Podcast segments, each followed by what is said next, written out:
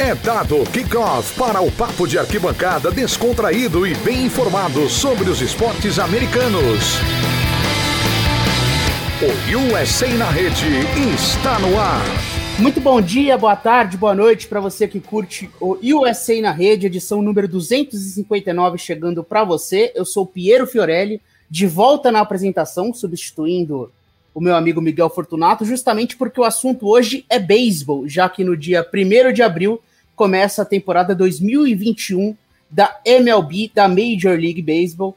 E para comentar uma prévia super especial da próxima temporada, estamos aqui com os dois especialistas em beisebol, Luiz Felipe Sassini e Gabriel Mandel. Primeiramente, meu bom dia, boa tarde, boa noite para você, Mandel. Fala, Mandel, tudo bem contigo, cara? Tudo bom, Piero? Tudo bom, Luiz? Tudo bom, amigo ouvinte, amigo ouvinte, amigo ouvinte? É um prazer voltar, né? Eu que Estou é, afastado da casa desde de novembro por conta do, do nascimento do meu primeiro filho. De volta agora, afinal, está chegando o momento da bolinha voltar a voar depois de uma temporada 2020 muito diferente por conta do coronavírus, mais curta, é, quase que ali um, um aperitivo só, né? Na hora que a gente estava começando a gostar, já acabou. E agora a gente tem uma temporada completa, muita coisa boa para a gente falar nesse, nesse programa. É isso aí. E aí, Luiz, tudo bem contigo, cara? Tudo ótimo, né? Preparado para assistir mais uma temporada da MLB, né? que vem, eu acho que é até um pouco diferente do que eu esperava depois de, de coronavírus e, e, temporada reduzida, sem torcida. Eu achava que muitos times iriam é, dar aquela panteada nessa, nessa temporada, uma, uma expressão que se usa muito nos Estados Unidos. É, mas, pelo contrário, tem, temos alguns times que investiram bastante nessa, nessa off-season e projetam né, uma, uma, uma temporada bem divertida para todo mundo agora, finalmente com uma temporada completa. É isso aí. É, e antes de começarmos o debate, reforçar aí para a galera, né? Curtam, compartilhem aí os nossos podcasts aí no seu agregador favorito, né? Google Podcast, SoundCloud, iTunes, é, Spotify, enfim. Seu agrega Castbox, seu agregador favorito, curta, compartilhe, comente nas nossas redes sociais aí o que vocês acharam do programa. E vamos que vamos. Bom, para a gente abrir os trabalhos aqui, acho legal a gente comentar um pouquinho do que mudou em relação à temporada 2020. Já que 2020 foi um ano atípico, algumas mudanças em regras aconteceram. Porém, algumas foram mantidas para a temporada 2021. E eu destaco duas delas, né? As rodadas duplas que acontecem no mesmo dia, ou seja, quando tem um jogo adiado e precisa acontecer uma rodada dupla, os times se enfrentarem duas vezes no mesmo dia, na temporada passada esses jogos aconteceram com sete entradas, né? Então duas entradas a menos do que o normal de um jogo de beisebol. E essa regra está mantida, então essas rodadas duplas em um mesmo dia continuam com sete entradas. Além disso, nas entradas extras, então a partir da décima entrada, agora teremos um rebatedor já entrando na segunda base. Essa foi uma mudança para os jogos não ficarem tão longos como era antigamente. Essas duas mudanças permanecem. Começo contigo, Luiz. O que, que você achou dessas regras permanecerem para a temporada 2021? É, eu particularmente gosto muito da, dos doubleheaders com sete entradas mais curtos. É, até porque Ainda estamos na pandemia, por mais que os Estados Unidos esteja um pouco mais avançado do que o Brasil na questão de vacinas e reabertura do país. É, provavelmente vamos ter torcidas na maioria dos estados da MLB esse ano, é, mas por mesmo, mesmo com, apesar de tudo isso, é possível que ainda temos alguns casos de coronavírus é, nos jogadores, é possível que alguns times tenham que perder alguns jogos por conta disso que nem aconteceu no ano passado. E, e aí cria-se um, um, problema que vamos ter muitos doubleheaders, e é, eu acho que é uma ótima saída você botar é, jogos de sete entradas, reduzir um pouco o impacto de jogar esses doubleheaders, e de vez em quando, que nem foi o ano passado, muitos doubleheaders seguidos. É, a, a regra do, do, do, das entradas extras do corredor na segunda base, eu acho interessante, eu não sei se era uma que eu acho que achava que realmente precisava ser mantida, mas não é uma ideia ruim. É, eu me preocupo um pouco porque dá uma, uma pequena vantagem, eu, eu, senti pelo menos isso na, na, na temporada passada, dá uma pequena vantagem para quem rebate primeiro, né, para quem comece a rebater no topo da entrada, porque se você anota uma corrida, bota uma pressão muito grande na, na no, no, time adversário e às vezes dá, causava um desequilíbrio por causa disso. Mas não é algo que me incomoda, eu acho que é uma solução interessante para você di, diminuir a, o tempo de jogo, que realmente é algo que tem, que tem preocupado bastante a liga. Eu acho que eles deveriam ter mantido a, o rebatedor designado universal. É, é, isso já era algo que eu achava que era necessário há muito tempo. É, né, não só por, por, causa do coronavírus, né, aconteceu ano passado por causa do coronavírus, mas há muito tempo eu acho que era uma melhoria que poderia ajudar muito a MLB, mas agora eles resolveram voltar ao, ao que era anteriormente. Eu teria mantido essa, essa regra para esse ano. E justamente o que o Luiz aí puxou a conversa sobre as regras que mudaram em 2020 e já voltaram ao normal em 2021, né? Então o rebatedor designado volta a acontecer apenas na Liga Americana, na Liga Nacional os arremessadores continuam rebatendo, então voltam é, ao, ao que era antigamente. E além disso, os playoffs voltam a acontecer com apenas 10 times e não naquele playoff estendido, e a temporada volta a ter 162 jogos, o que já é uma tradição do beisebol. É, o Luiz já opinou sobre as regras que permanecem diferentes. E essas regras que voltaram ao passado, Mandel, o que, que você acha? Dos playoffs, do rebatedor designado, do número de jogos na temporada? Bom, eu vou começar pelo número de jogos na temporada. É, essa era, era mais óbvia, né? No ano passado, a, o coronavírus atingiu os Estados Unidos é, bem no momento do, do, final do Spring Training, então é lógico que você teria essa questão. É muito difícil jogar beisebol no inverno, a temporada ela não pode continuar muito além ali da primeira semana de novembro para a World Series. E eu teria diminuído a temporada um pouquinho mais. Eu acho que 154 jogos é, que é o número histórico de jogos da temporada Major League Baseball, é um número mais legal. Eu acho que aumentar esses dias de descanso é, permite a você ser mais um pouco mais maleável com o calendário, como o Luiz falou também. A gente tem a questão das rodadas duplas, é, mas 162 jogos é o padrão. E, é, os especialistas americanos eles dizem que 60 jogos é mais ou menos o que você precisa para separar é, aberrações estatísticas de, de comportamentos padrão, né? Então, você pode ter com 60 jogos, como você pode ter no Spring Training, vamos dizer, o Baltimore Orioles na frente do Yankees numa, numa AL East. Se depois de 60 jogos esse desempenho continua, você tem aí uma coisa para se analisar, com 60 jogos você tem uma amostra muito pequena. Sobre os playoffs, eu particularmente gosto. Eu não sou fã de playoffs muito grandes, eu entendo por que, que a Liga fez isso no ano passado? Entendo você ter playoffs maiores, lógico, são jogos mais interessantes, aumenta o impacto da TV, mas eu acho que para uma temporada tão longa quanto a do, da MLB, de 162 jogos, ou 154, você diminui a relevância quando você classifica mais de 50% dos times. E eu gosto da ideia de cinco times, é, gostava mais ainda da ideia de quatro, mas eu confesso que eu tenho gostado cada vez mais dos jogos de wildcard porque eles têm sido, em grande parte, alguns dos melhores jogos dos playoffs, exceto 2020, né? Até 2019 a gente fala. Sobre o rebatedor designado, eu sou meio teimoso, assim. No que dependesse de mim, a liga inteira teria a regra da. A MLB inteira teria a regra da Liga, é, da liga Nacional. É, eu acho o jogo mais tático quando o rebatedor, quando o arremessador rebate. Você. O banco tem uma função maior e o treinador é um pouco mais exigido na troca de arremessadores. Entendo que muito em breve, provavelmente no próximo CBA, isso vai acabar e a gente vai ter os rebatedores designados nas duas ligas. É, mas acho que talvez até se for um last dance, né, brincando com, o basquete com o documentário do Michael Jordan, é uma oportunidade legal. Tem mais uma regra que mudou, na verdade ela não mudou porque ela não chegou a ser implantada é, que é o aumento do roster, né? A gente, para 2020, teria um roster fixo de 26 jogadores, com 28 jogadores em setembro. Até 2019 eram 25 jogadores e 40 jogadores em setembro. E aí os jogos de setembro, especialmente para os times que não disputavam nada, foi uma maratona enorme. O time tinha 20, 20 e poucos arremessadores no bullpen. Cada um entrava para enfrentar um arremessador, era uma zona, aumentava muito o tempo médio das partidas.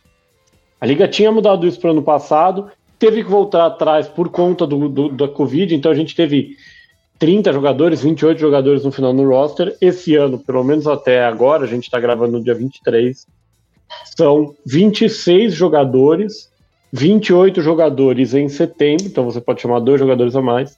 E nas doubleheaders você tem direito a um 27 jogador, normalmente um arremessador, para entrar no pé.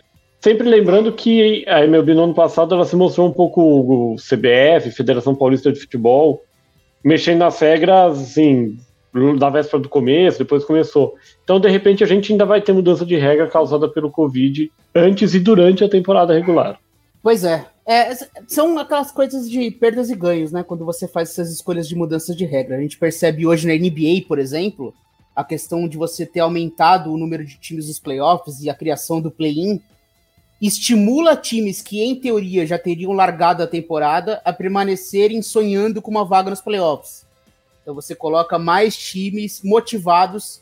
Até a trade deadline, por exemplo, a trade deadline da NBA acaba nessa semana e mesmo assim muitos times não estão querendo se movimentar porque ainda sonham com uma chance de disputar playoffs. No beisebol, quando você traz para 10 equipes novamente, você de novo constrói isso ainda mais forte de que tem a, a trade deadline, aquele cenário dos times vendedores e dos times compradores. É, só para a gente finalizar essa discussão de início, eu acho que esse é um debate interessante, que é a questão do número de times dos playoffs. Qual é a sua opinião, Luiz, sobre isso? Você gosta mais de um playoffs é, que não banaliza a vaga, então você joga 162 jogos realmente para disputar cinco vagas da sua liga, ou você prefere um playoff mais com mais equipes, o que estimula que muitos times permaneçam sonhando até ali o, último terço da temporada. Algo que não acontece no cenário que, que a temporada vai ter agora para 2021. Na, para MLB especificamente, eu prefiro um playoffs reduzido. É, em outras ligas eu até gosto de um, de um playoff mais expandido. Eu, por exemplo, na NFL eu sou totalmente a favor da, do aumento que teve. É, eu achei que foi muito interessante. Eu já gostei mais dos playoffs do ano passado, de, de, dessa última temporada, na NFL do que anteriormente. Já na MLB eu, prefiro que seja reduzido, porque é, é uma temporada muito longa e, e, por muitas vezes você expandir e botar alguns times, por exemplo, o Astros, que teve uma campanha que não era de playoffs no ano passado e foi, e foi para playoffs, é, e ir para jogar a, a, fase final depois de uma temporada tão longa e, e, e mesmo que sendo uma, uma campanha ruim, eu acho desinteressante. E outra e quase, que, e quase foi pro World Series, né? E quase foi pro World Series. E quase foi por, e quase foi pro World Series nessa brincadeira. E outra, é, a MLB, para mim, tem o melhor, o melhor esquema de, de montagem de time é, e de negociações que são que permitem é, os jogadores a, a, trocarem de times, né, não, não fazem os jogadores ser presos aos times por muitas vezes pela carreira inteira, a não ser que seja a opção própria, por exemplo, do Trout. É, mas a, abre essa, essa questão. É, é as movimentações da deadline da MLB, é, é para mim, é a, melhor, é a melhor deadline de todas as ligas americanas. Eu acho que se você aumenta o roster, você acaba é, prejudicando essa parte da MLB que é tão divertida. É isso aí. E a última pergunta antes de entrar no, nos times, Mandel, é a questão do Covid dos protocolos, porque, na minha humilde opinião, a MLB foi uma tragédia em 2020. Uma tragédia. Nada dava certo, o Miami Marlins teve situações em que ficou semanas sem jogar, e aí quando jogava, jogava com o time todo mexido, e mesmo assim foi para pós-temporada, enfim, mas isso aconteceu com várias equipes, nessas situações de jogadores descobrindo na hora. A World Series teve um personagem que jogou sete entradas com um teste positivo, saiu do jogo, voltou para comemoração. Foi algo que até a gente debateu aqui no programa final. Então, no geral, a minha opinião, pelo menos, foi de que o beisebol foi o que pior lidou com a crise do coronavírus em relação com os jogadores. Né? Não aconteceu uma tragédia, todos os jogadores que tiveram a Covid voltaram bem, mas foram muitos casos, muitos jogos adiados, muita confusão, uma briga para os jogos acontecerem.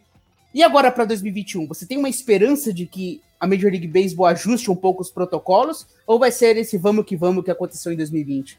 Eu acho que a gente ainda vai ver um vamos que vamos. É, é, é, é um fato assim, né? Por ter sido, por exemplo, interrompida no meio é, a temporada da NBA, fica mais fácil você fazer uma bolha. E a hora que você faz claro. a bolha, você consegue minimamente controlar, né?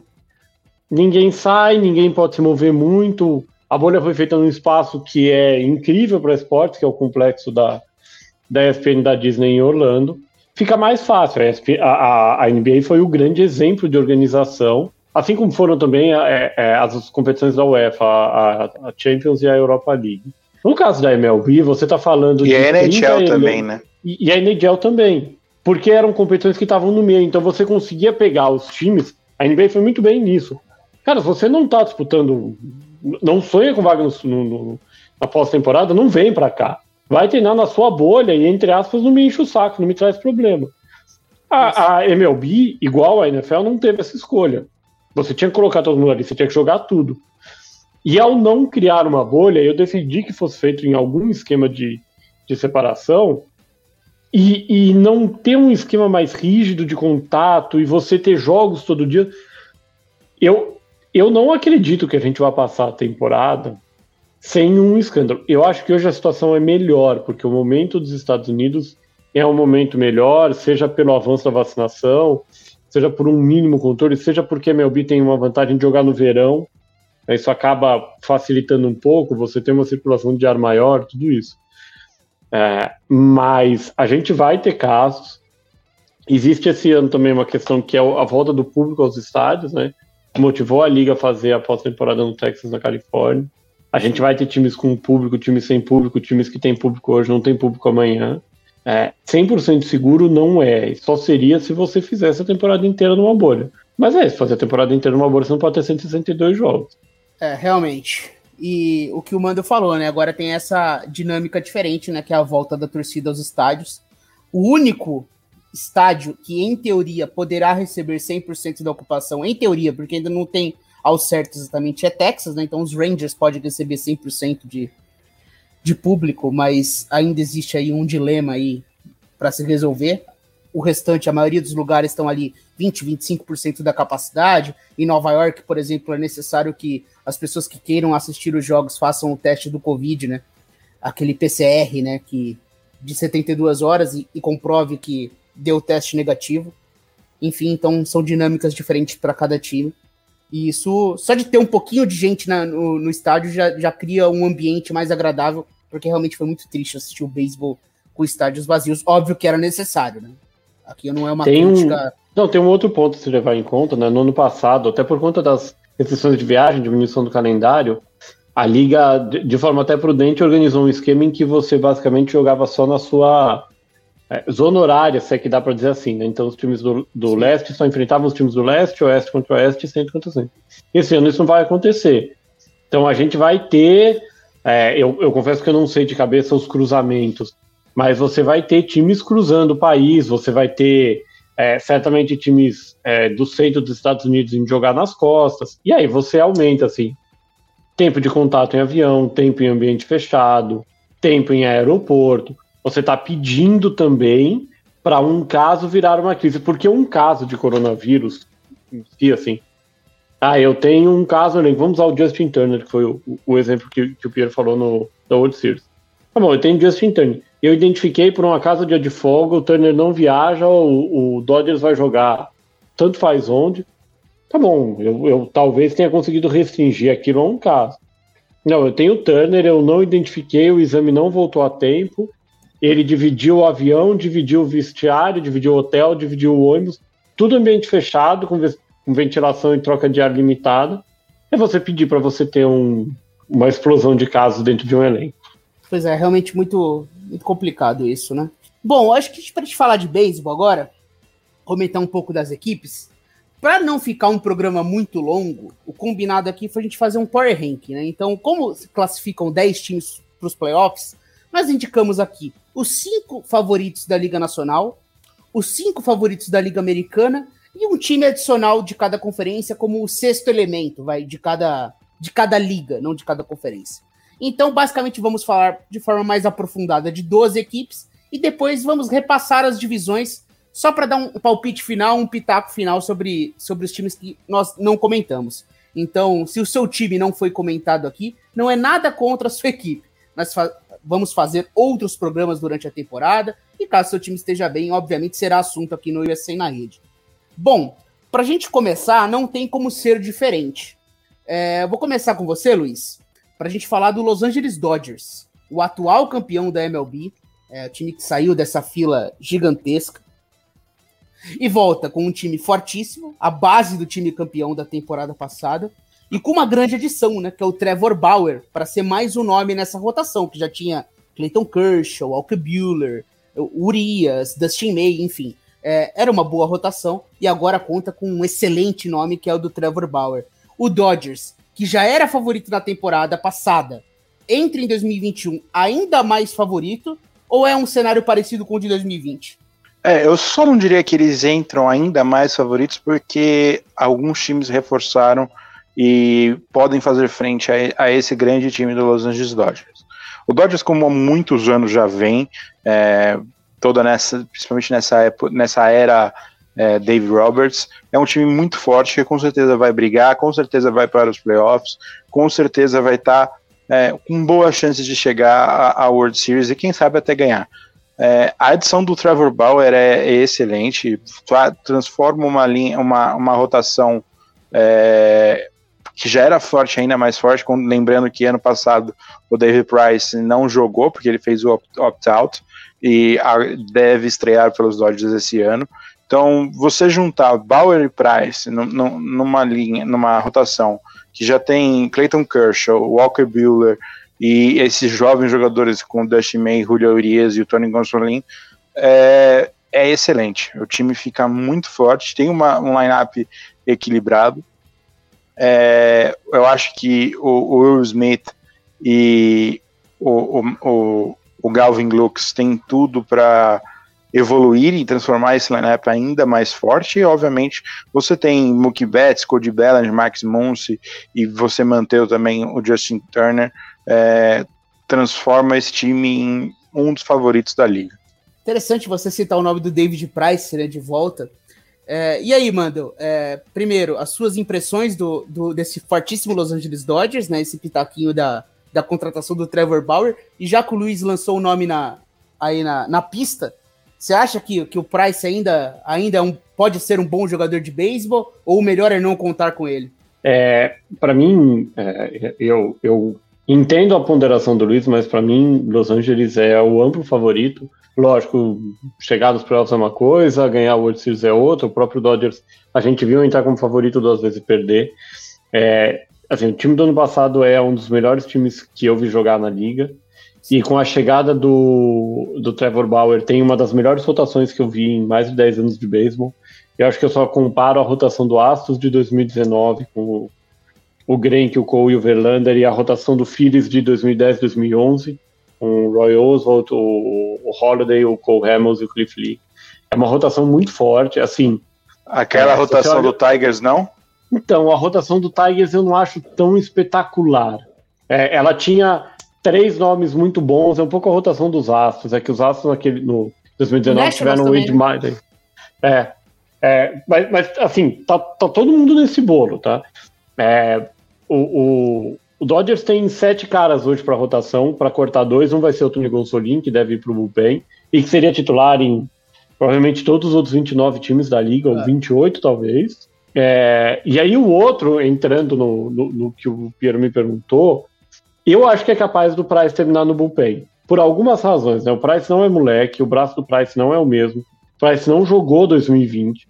Isso impacta pro bem e pro mal. Impacta pro bem porque você diminui um pouco a milhagem no braço, mas impacta pro mal porque você está sem ritmo. É, e com esse elenco de 26 jogadores, você pode ter um cara no bullpen que é assim, é o teu salvador se algum titular ou se machucar ou não entregar muito, é, entrar no jogo meio desconcentrado.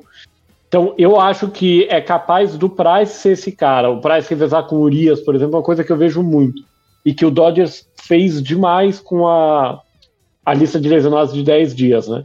Você põe o Price na lista de lesionados, o Urias faz dois jogos titular, troca. É, os outros quatro nomes eu acho meio fixos. É, o, o, o, ponto do Dodgers que eu ainda vejo espaço para melhora é o, é o bullpen. É, melhorou com, com. Pode melhorar, né? Com o Corey Knebel, com o Tommy Kahn. Hoje o Kenley Jansen não é mais a certeza que foi no passado. O Blake Training também é, pode roubar essa vaga. Eu acho que é onde o time tem muito a melhorar. Mas o corpo de arremessadores é incrível. Vou admitir aqui, para orgulho do Guilherme de Luca, nosso amigo do The Playoffs, que eu queria no meu time.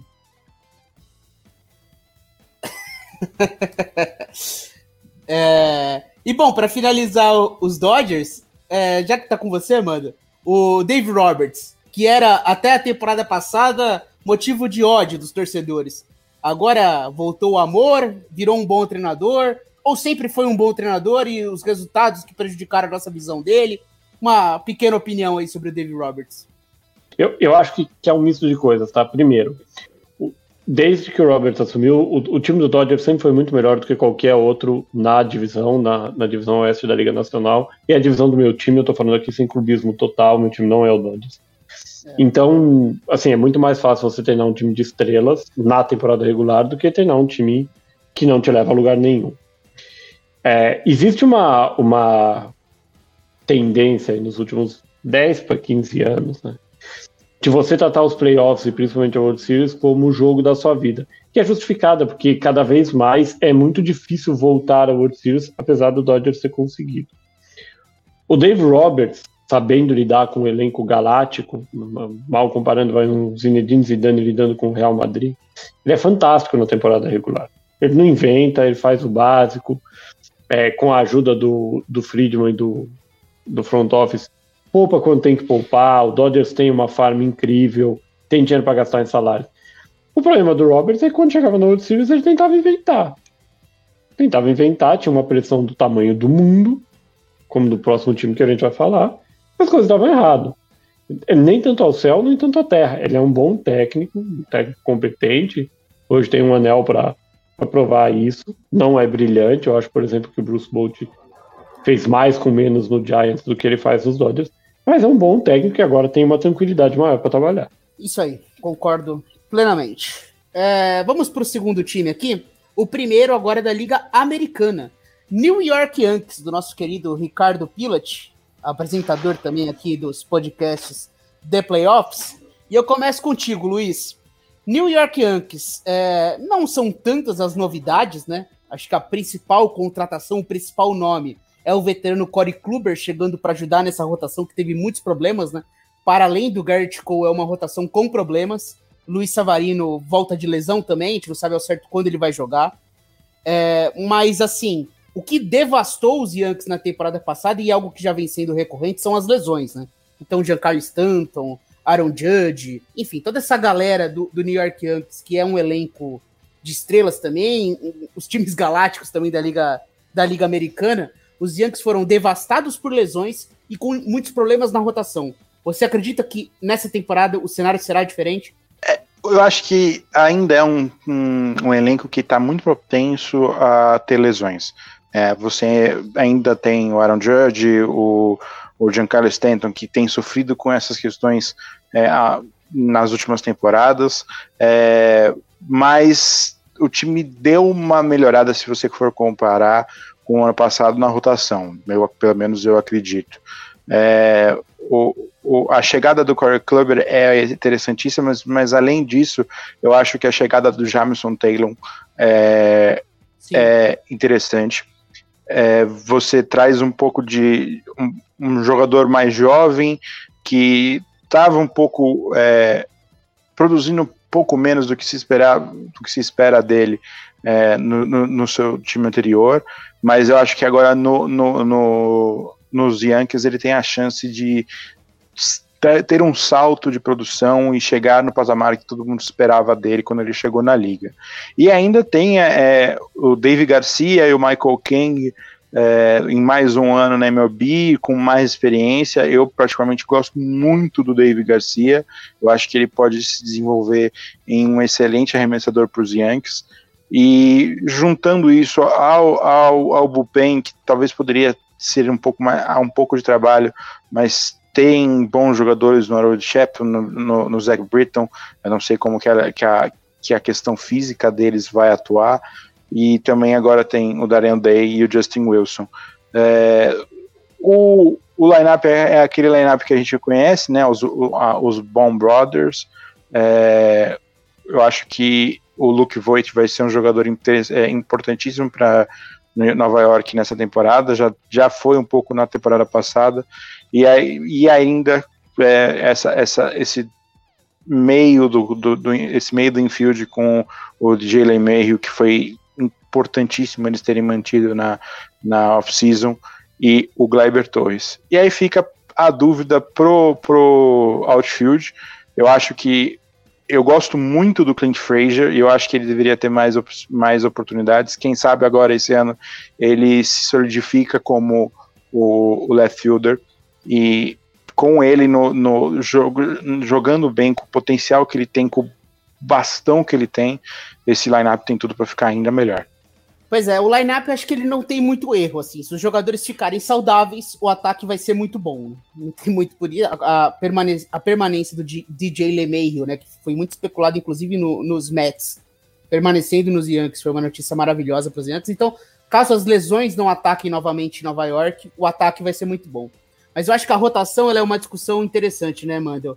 É, como eu falei, né, Garrett Cole é o, no, é o único nome seguro Corey Kluber, um veterano já que teve uma lesão na temporada passada. Jameson Taylor, como o, o, o Luiz puxou aí o nome dele. Não jogou na temporada passada nos Pirates, então chega agora. Domingo Germain, ele teve um problema de. Problema não, ele, ele agrediu a, a, namorada, foi suspenso por 81 jogos, né? Então não jogou a temporada passada. Pode fechar aí essa rotação. Então, assim, tirando o nome do Gert, Gert Cole, ela é uma rotação complicada para você confiar completamente de que é um time capaz de, de ser uma rotação segura nos playoffs, por exemplo, né, Mando? É, é assim, eu, eu vejo os Yankees um pouquinho diferente. É. Eu acho que a primeira coisa que pesa muito contra, contra os Yankees é, é a pressão por um título. É, e aí a gente tem que, tem que apontar outras questões também. Né? Nova York é o maior mercado, tanto da Major League Baseball como dos Estados Unidos, do esporte em geral. É, e é uma cidade que, dos últimos 10 para 11 anos, e que hoje você estiver falando bobagem, mas tirando um título do New York Giants, é, que, que logo depois da franquia descambou, ninguém em Nova York ganhou nada. Teve um vice-campeonato do Mets em 2016 e só. É, e pro Yankees pesa muito, né? O, o Joe Torre conta no nível dele que o mínimo que ele podia fazer era chegar na World Series. É, eu, eu, se, se a Major League Baseball tivesse mantido os playoffs de oito equipes, essa rotação do Yankees seria suficiente para o Yankees se garantir nos playoffs com alguma tranquilidade. Com uma temporada completa, ou o Dave Garcia e o Michael King mostram que são jogadores de nível de rotação, né, nível pelo menos de meio de rotação, ou o Jordan Montgomery, eu não acredito, mas dá um, um, um passo além, se mostra um bom terceiro ou quarto nome, ou você vai ter que reforçar essa rotação. Não tem jeito. É, você vai ter que vender a, a parte para reforçar essa rotação a gente tem que lembrar que possivelmente esse ano o Clark Schmidt chega na, na MLB, né? É um cara que pode adicionar essa, essa rotação. É óbvio que ele é um prospecto, não, não sei direito como ele vai se adaptar à, MLB, mas ele é um dos melhores é, prospectos da liga atualmente. Então, o, o Clark Schmidt é, pode ser alguém que ajude a, a solidificar essa rotação. É, mas no caso do Yankees, por exemplo, com, a expectativa de pelo menos World Series, você não pode só apostar nele. É, eu concordo com o Luiz, acho que, que o Yankees melhorou bem a farm é, durante a época de seca, entre aspas, né? O Yankees é uma franquia que, se não me engano, está perto de 30 anos sem ter uma, uma temporada negativa, mas passou alguns anos longe dos playoffs. Sobre o, o roster, sobre o, o grupo de rebatedores, na verdade, tem dois jogadores aqui que precisam se recuperar urgentemente. Que são o Gleiber Torres, que depois do, do primeiro ano bom sofreu com lesões, né, passou pela Tommy John e desapareceu, e o Gary Sanchez. O Gary Sanchez ele precisa jogar. Senão, o, o, durante grande parte da temporada passada, o Yankees contava com oito jogadores no, no, no, rebatendo, porque o Gary Sanchez teve uma temporada bem fraca. É, a gente já sabe que o, o Giancarlo Stanton começa a temporada limitado do ponto de vista físico, então vai, vai atuar como rebatedor designado. Faz parte, já era previsto, mas é, você diminui aí o descanso que você pode dar para outros jogadores, como o próprio Luke Voigt, né? O Voigt é, chegou ao Yankees como um cara para fazer platô, como os americanos chamam, dividir as rebatidas. É, o, o Brett Gardner continua, mas também deve perder um pouco mais de espaço. Concordo com o Luiz, o Clint Fraser deve jogar mais. Está na hora também, porque já é um jogador que está indo para os seus 27 anos, né? precisa deixar de ser um talento. Mas o, o, o, o grupo de rebatedores é, é, é, bem ok, assim, pro, pro nível do Young's. É um grupo de boom or bust, de muito home run. É, o problema está nos arremessadores mesmo. É, inclusive no bullpen, porque o Chapman, ano passado, também deu mostras, ano passado não, nos últimos três anos, na verdade, também deu mostras de que ele não é mais o Arodis Chapman do Reds do primeiro ano no Young. Com certeza. Tem, tem algumas questões aí é, para serem avaliadas dos Yankees, mas, é, mesmo assim, eu acho que é um dos times favoritos ali na Liga Americana, né? Tanto que tá como o nosso. Na nossa primeira colocação na Liga Americana, que é uma liga que você tem com menos clareza, né? Os favoritos, né? Um pouco mais equilibrado. Agora, passando para o segundo time da Liga Nacional, estamos intercalando entre, entre ligas. Vamos falar de um time que aqui talvez seja a segunda força do beisebol, né? logo após os Dodgers, que é o San Diego Padres, né? um time super empolgante com que tem no, no Tatis a imagem do jogador jovem para o futuro da, da MLB, um cracaço, esse ataque super empolgante, Manny Machado e toda essa galera, super explosivo, chega muito em base, muitos home runs, grandes lãs, um time realmente que te motiva a assistir. E aí, somado a esse ataque absolutamente incrível, os padres foram ao mercado e trouxeram esse trio aqui: Yu Darvish, Blake Snell e Joe Musgrove. Principalmente o Yu Darvish e o Blake Snell, né? Blake Snell, que depois de ter sido Cy Young, nunca mais foi o mesmo, mas ele jogou bem após a temporada passada no, no, no, em Tampa. E o Yu Darvish também se recuperou das lesões e, e, vinha jogando bem em Chicago. Então, eu vou começar agora com você, Mando, já que eu comecei com o Luiz e as outras duas equipes. É, eu acho que esse aqui é um, é um, time que todo mundo quer assistir. Uma rotação com Yu Darvish, Blake Snell, Joe Musgrove, Chris Paddock, que não jogou tão bem a temporada passada, mas é um talento impressionante. E o Nelson Lamet, junto com esse ataque, é muito difícil imaginar os padres dando errado, né, Manda? É, é, assim, a, a, última vez que eu vi uma, um, uma franquia de um mercado médio para pequeno fazer isso, sem querer zicar, tá? Foi quando o, o então Florida Marlins mudou de nome para Miami Marlins, inaugurou seu estádio, e aí contratou Rick Bell, contratou o José Reis, fez o Escarcel e o Jeff Lurie na primeira intertemporada, no meio da temporada já vendeu todo mundo. É, mas aqui eu acho que o trabalho foi bem feito. Né? Você tem um time que é extremamente empolgante, é, um time que é super atrativo para a molecada, principalmente. E aí entra até na história do do Tatis não ser um cara que, que preza muito por essas é, regras não escritas da liga, né? Então, Sim. comemora home run, comemora rebatida, encara mesmo. Isso daí atrai a molecada, então é um time que vai ganhar espaço fora de San Diego também, o que é fundamental para os padres. É um time, para mim, que, se tudo der certo, pode fazer frente para o Dodgers, ainda acho o Los Angeles favorito. E é um time que gastou muito para deixar a rotação pronta, porque o ataque já era muito bom, né? É, se você pegar um ataque que tem o Fernando Tatis, que tem o Manny Machado, que tem o Eric Hosmer, que tem a, surpresa que foi o Jake Cronenworth no ano passado. É, o, o, outfield talvez ainda seja um pouco mais fraco, vai. Tommy Fan não é um cara tão brilhante. O Will Myers nunca despontou para o que se esperava dele, mas é um baita time. É, é uma pena, provavelmente, que San Diego não vai ter público, 100% de público, porque seria um time para lotar o Petco Park. É, é um time que eu estou ansioso para ver, porque deve ser um time muito legal de se ver. É, não deve ser aquele beisebol. Eu sou torcedor de São Francisco, de novo, tá? Não deve ser o beisebol mais chato do 1 a 0 Deve ser um time que vai tentar 10 a 9, 11 a 5. Vão ser jogos bem legais de ver. É, e o seu time teve o Betson Bulgarier, que era o rei das regras não escritas, né? Com ele, você não pode nem olhar com uma cara um pouquinho mais feia, que ele já te encara, né? E que segue na divisão, né? Vai enfrentar o Tatis nove vezes no ano, 18 vezes é, no ano, nove comando de é. cada time. É, mas temporada passada foi uma tragédia. Mas não vamos falar de Arizona Diamondbacks. Bom, Luiz, eu sei que você também é um que gosta muito dos padres. Microfone aberto aí, se, de, se delicie falando do San Diego Padres, que é um timaço, né, Luiz? Ah, é, é, é, raro a gente conseguir ver um time que consegue na mesma off-season trazer dois candidatos a Cia Young, né? Eles tinham uma rotação que era ok para ruim, né? Tinha o, o Nelson Lamé, eu, eu, acredito que seja um excelente jogador. E o Chris Paddock é, chegou com aquela, com aquela é, achando que essa era aquela potência para ser um ace da equipe, mas não tem sido. É, eu acredito que eles são dois, dois bons jogadores para se ter na rotação, mas precisava de uma ajuda. E aí você traz o Will Davis, que foi segundo colocado na, no, na Cieng da, da Liga Nacional ano passado, e o Blake Snell, que há muitos anos é um dos principais arremessadores da Liga. É, e transforma um, numa rotação que obviamente não é tão boa, não é a principal da liga devido à rotação dos Dodgers, mas está quase ali. E você tendo essa rotação e o ataque que você deve ter, é, você consegue disputar bastante. Eu acho que o bullpen é um lugar que eles vão precisar um pouco de trabalho.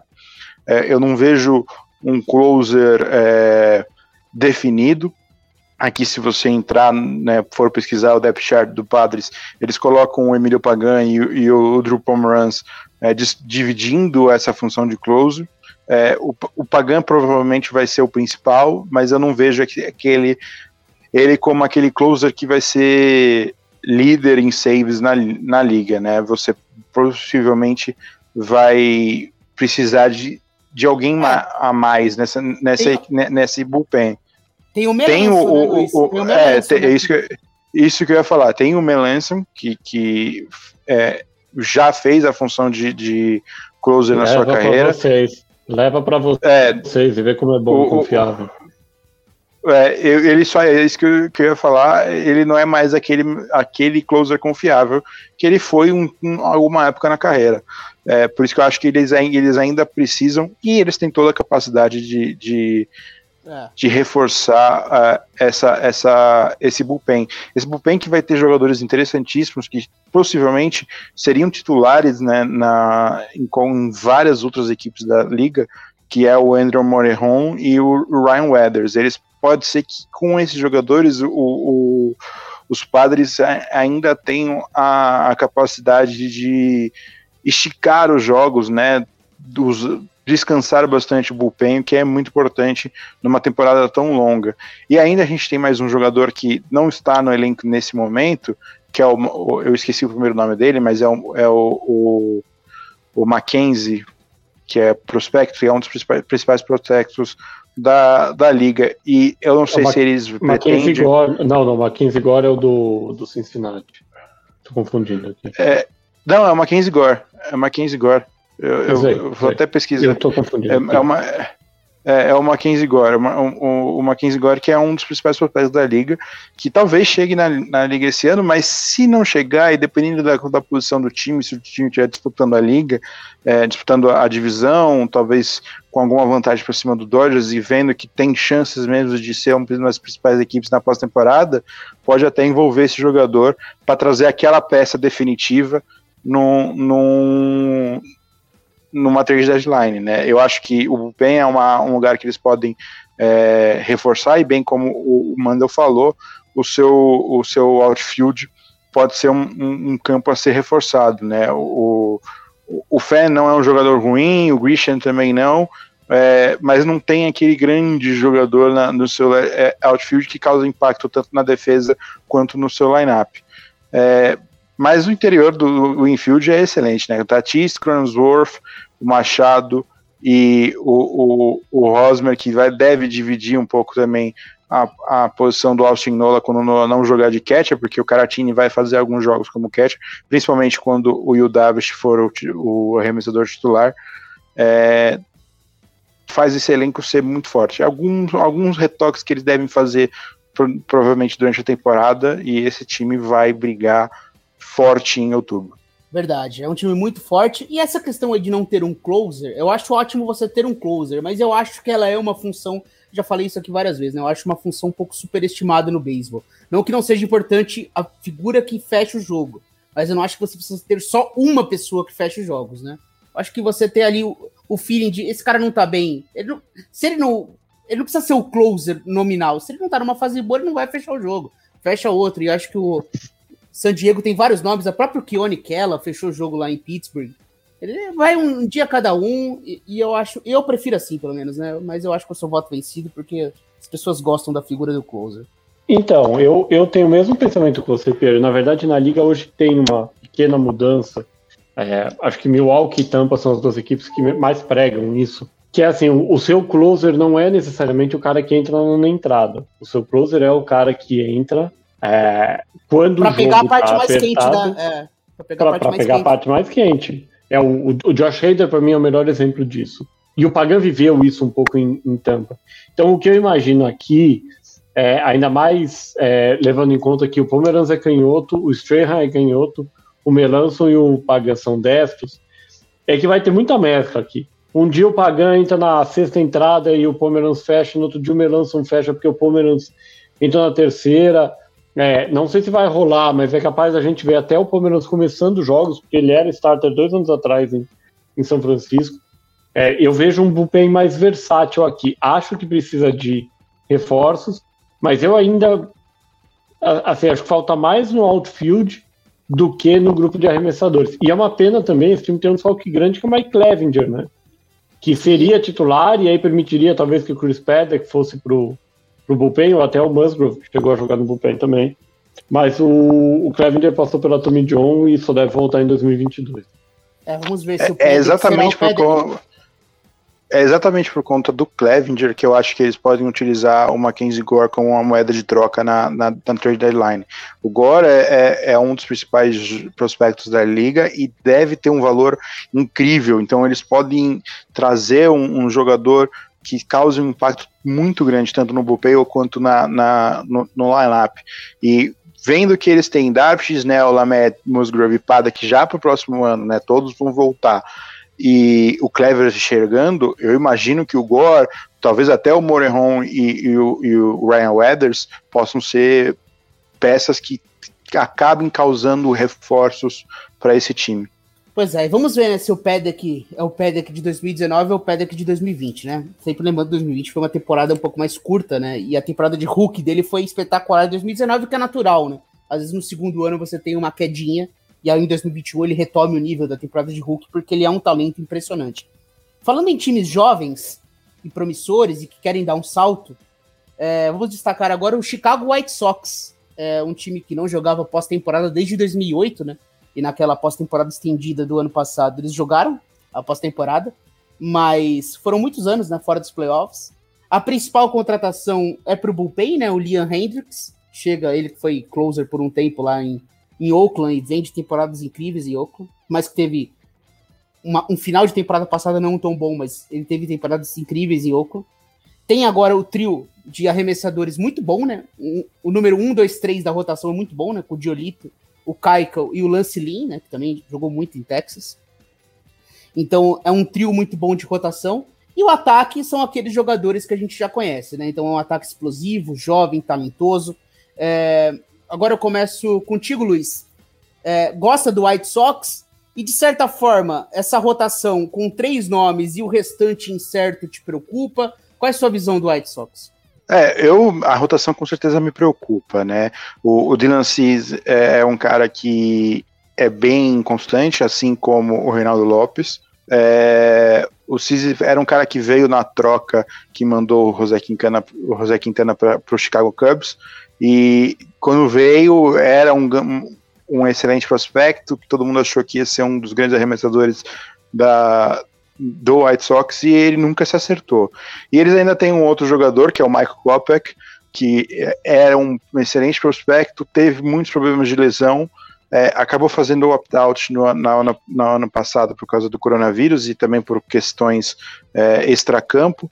É, ele é um cara que, infelizmente, viveu no último ano na, na nas manchetes do, da, dos jornais de fofoca, né? Porque ele era, ele era casado com uma atriz de um seriado famoso nos Estados Unidos e ele, né, durante a pandemia, ele se casou, teve um filho, separou, tá voltando, separou de novo, então tá vivendo esse, esse, esse todo esse drama que talvez tenha, tenha causado um impacto no, no, na carreira dele como jogador de beisebol.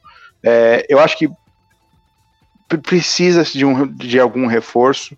É, eu quero muito ver como que vai funcionar esse trio com Jolito, Caico e Lin, mas eu acho que ainda falta alguma coisa para ter um. Principalmente se esse time quer brigar na pós-temporada, né? O, o, o line-up é muito jovem, tem tudo para melhorar do que foi o ano passado. O Luiz Roberto é, sens é sensacional. O, o, o, Tim Anderson é, é, um cara que tem altos e baixos, mas os altos são muito, são muito mais impactantes do que os, os as partes baixas. Ainda tem o Eloy, Jimenez, Johan Mancada. É, eu quero muito ver o que o Nick. José Abreu, que foi o MVP. É, foi ano passado, né? Que ele foi MVP Sim. ou foi o 2019? Já, foi, foi, foi MVP ano passado. Ano passado. E Ismani, Ismani Grandal, que é um excelente catcher. Tem o Zé Collins, que é um catcher prospecto que está chegando, que talvez pode causar um impacto também, né? Talvez é, ao, ao, algum desses jogadores é, ir para rebatedor designado. E ainda como rebatedor designado, já que ele não, há, não tem um espaço para ele no campo, é, o Andrew Vó, que é um outro prospecto que deve chegar na liga esse, é, esse ano pelo White Sox, provavelmente jogando como rebatedor designado, porque entre os jogadores ele tem a, a parte defensiva mais fraca, mas é um bastão excelente. É, o lineup é, é é, vai ser muito forte. É um outro time que vai, deve anotar muitas corridas, deve ter jogos muito gostosos de assistir, porque o, bast, o bastão dessa equipe é muito, é muito potente.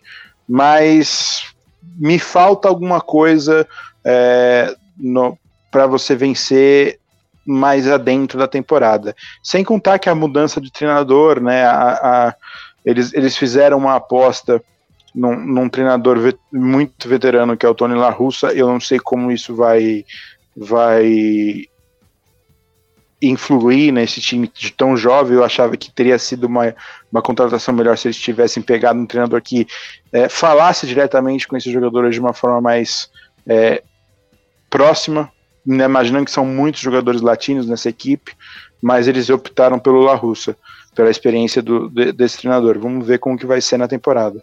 Inclusive, La Russa que treinou os White Sox de 79 a 86, né? Então é um cara que já é muito conhecido do, do dos White Sox, né? Então, uma figura histórica aí. É, depois foi campeão né, da, da, World Series por três oportunidades, né? Sim. 89, 2006, ah, 2011. E, e tem um, tem um cara que a gente tem que ficar de olho, né? Que é o, o Gareth Crockett, que é um cara que eles draftaram ano passado, e já estreou na MLB o ano passado e talvez seja um cara que tem um, um impacto em, é, bom nessa equipe. Eu acho que ele vai começar um pouco no bullpen, mas quem sabe é um cara que lança muito forte, também possa, isso possa ser tra traduzido para o lineup. Talvez seja aí o reforço, mas é algo que a gente vai ter que ver como que o La Russa vai utilizá-lo é, durante a temporada. E se tem croquete, tem a minha atenção. Piadas à parte. É, White Sox, vamos lá, Mandel. O que, que você acha? Tenho, te, é? eu, vou, eu vou ligar pro La Russa e mandar ele, mandar ele subir o, o Seth Beer também. Jogar o Beer e o Croquete no mesmo time. É, é, a combinação perfeita. É. é. Meu Deus. É, eu, eu vejo o White Sox um pouco como, como padres do ano passado, né? No grupo de redatores, é, quando a gente discutia a renovação do Salvador Pérez com o Kansas City Royals, eu vejo a divisão central da Liga Americana como, como fantástica em 2022 e 2023, quando a gente deve ter o Royals e o Detroit Tigers crescendo de patamar, no Minnesota Twins se mantendo, e eu acho que a estabilização desse Chicago White Sox. O White Sox tem, tem algumas questões que precisa resolver. Né? A primeira, o dono do White Sox, para quem viu The Last Dance, o dono do White Sox é o Jerry Reinsdorf, eu não sei se é assim que fala sobre o nome dele, é o mesmo dono do Chicago Bulls da época do Jordan ele não tira o escorpião do bolso. O White Sox é um time que não paga grandes é, salários para agentes livres. De um jeito ou de outro, isso acaba limitando o desempenho dessa equipe, ainda que financeiramente faça muito sentido. O White Sox, para sonhar com World Series, para mim, precisa mexer. Ou precisa mexer na rotação, ou precisa que o Dylan Cis e o Carlos Rodon, que devem ser os caras que vão começar na rotação, o Cis com certeza Rodon com a quinta vaga, joguem o que não jogaram na carreira até hoje, principalmente o Rodon. Ah, se os dois forem brilhantes, o White Sox tem uma rotação interessante para ir para o World Series. É, o, uma coisa que vai ser muito interessante de ver, o Luiz até apontou, é, o Tony La Russa não é a pessoa mais fácil de se lidar no mundo, muito pelo contrário. O Tony La Russa chegou a Chicago com problemas, com é, um, um, caso em aberto na justiça americana por dirigir sob efeito de álcool, é, que não pegou bem. O La Russa já deu algumas declarações, não foram muito bem vistas no passado. Essa relação dele com a molecada, o La Russa é um cara daquelas regras não escritas, do mesmo que a gente falou. A relação dele com essa molecada, com Madrigal, Moncada, com Tim Anderson principalmente. Eloy Jimenez. Pois é, isso daí vai ser interessante de ver. Eu acho que o White Sox esse ano é um ano de afirmação, é um ano de brigar com o Minnesota Twins pela divisão, de analisar se tem alguma coisa no mercado que faça sentido para você se reforçar, mas o, os anos do White Sox para mim são 2022 e 2023, como anos para brigar. Isso aí, vamos seguindo aqui. Só fazer uma correção da, fazer uma correção da minha piada que o CFB era do seu Arizona Diamondbacks. É, Quem eles têm no, no... É, Isso. Quem eles têm na, na, quem eles têm na o White Sox tem na, na minor leagues é o Jake Burger, o hambúrguer e o croquete. Pode ser o Beer lançando pro hambúrguer e croquete, né? Aí seria um confronto também incrível. É... o, o, confronto Burger e Beer seria um, um confronto que eu gostaria muito de ver na, na MLB. É, seria épico. Seria épico. É, Atlanta Braves, é, mais um time aqui é, pra gente destacar. E outro time que se reforçou muito em termos de rotação, né? Uma rotação que já era interessante com Max Fried, Mike Soroka, Ian Anderson. É, e trouxe Drew Smiley, esse não é uma contratação, mas é um jogador que teve seus momentos no beisebol. E principalmente o Charlie Morton, né? Que teve temporadas incríveis lá em Tampa, um veterano da, do Major League Baseball, que por mais que seja um veterano, ainda parece ter gasolina no tanque. E a outra ótima notícia foi a permanência do Ozuna, né? Porque ele era um cara que foi muito assediado na off-season. Existia uma expectativa de que se os Braves conseguiriam manter o Ozuna ou não. Ele que teve a melhor temporada da carreira, né? Ele que sempre teve muita potência, mas ficou notabilizado por ser uma máquina de strikeouts. Isso não aconteceu na temporada passada, ele realmente foi um rebatedor consistente. E ele permaneceu em Atlanta. Então, Mandel, começando contigo, essa chegada do Charlie Morton, do Drew Smiley, mas principalmente o Charlie Morton, e o Ozuna permanecendo, e essa sensação de que o Atlanta é um time que tem jogadores ainda jovens, o Acunha, o próprio Soroka, né, que a gente tá falando, que eles vão evoluindo com o tempo. Você imagina que esse elenco do Atlanta só com a chegada do Morton é o suficiente para dar esse próximo passo e ser um candidato ao título? É, eu acho que sim. É, vou, vou, vou, reformular, tá? Eu acho que a Atlanta tem um time que permite a ele, com alguma tranquilidade, ser favorito na, na divisão leste.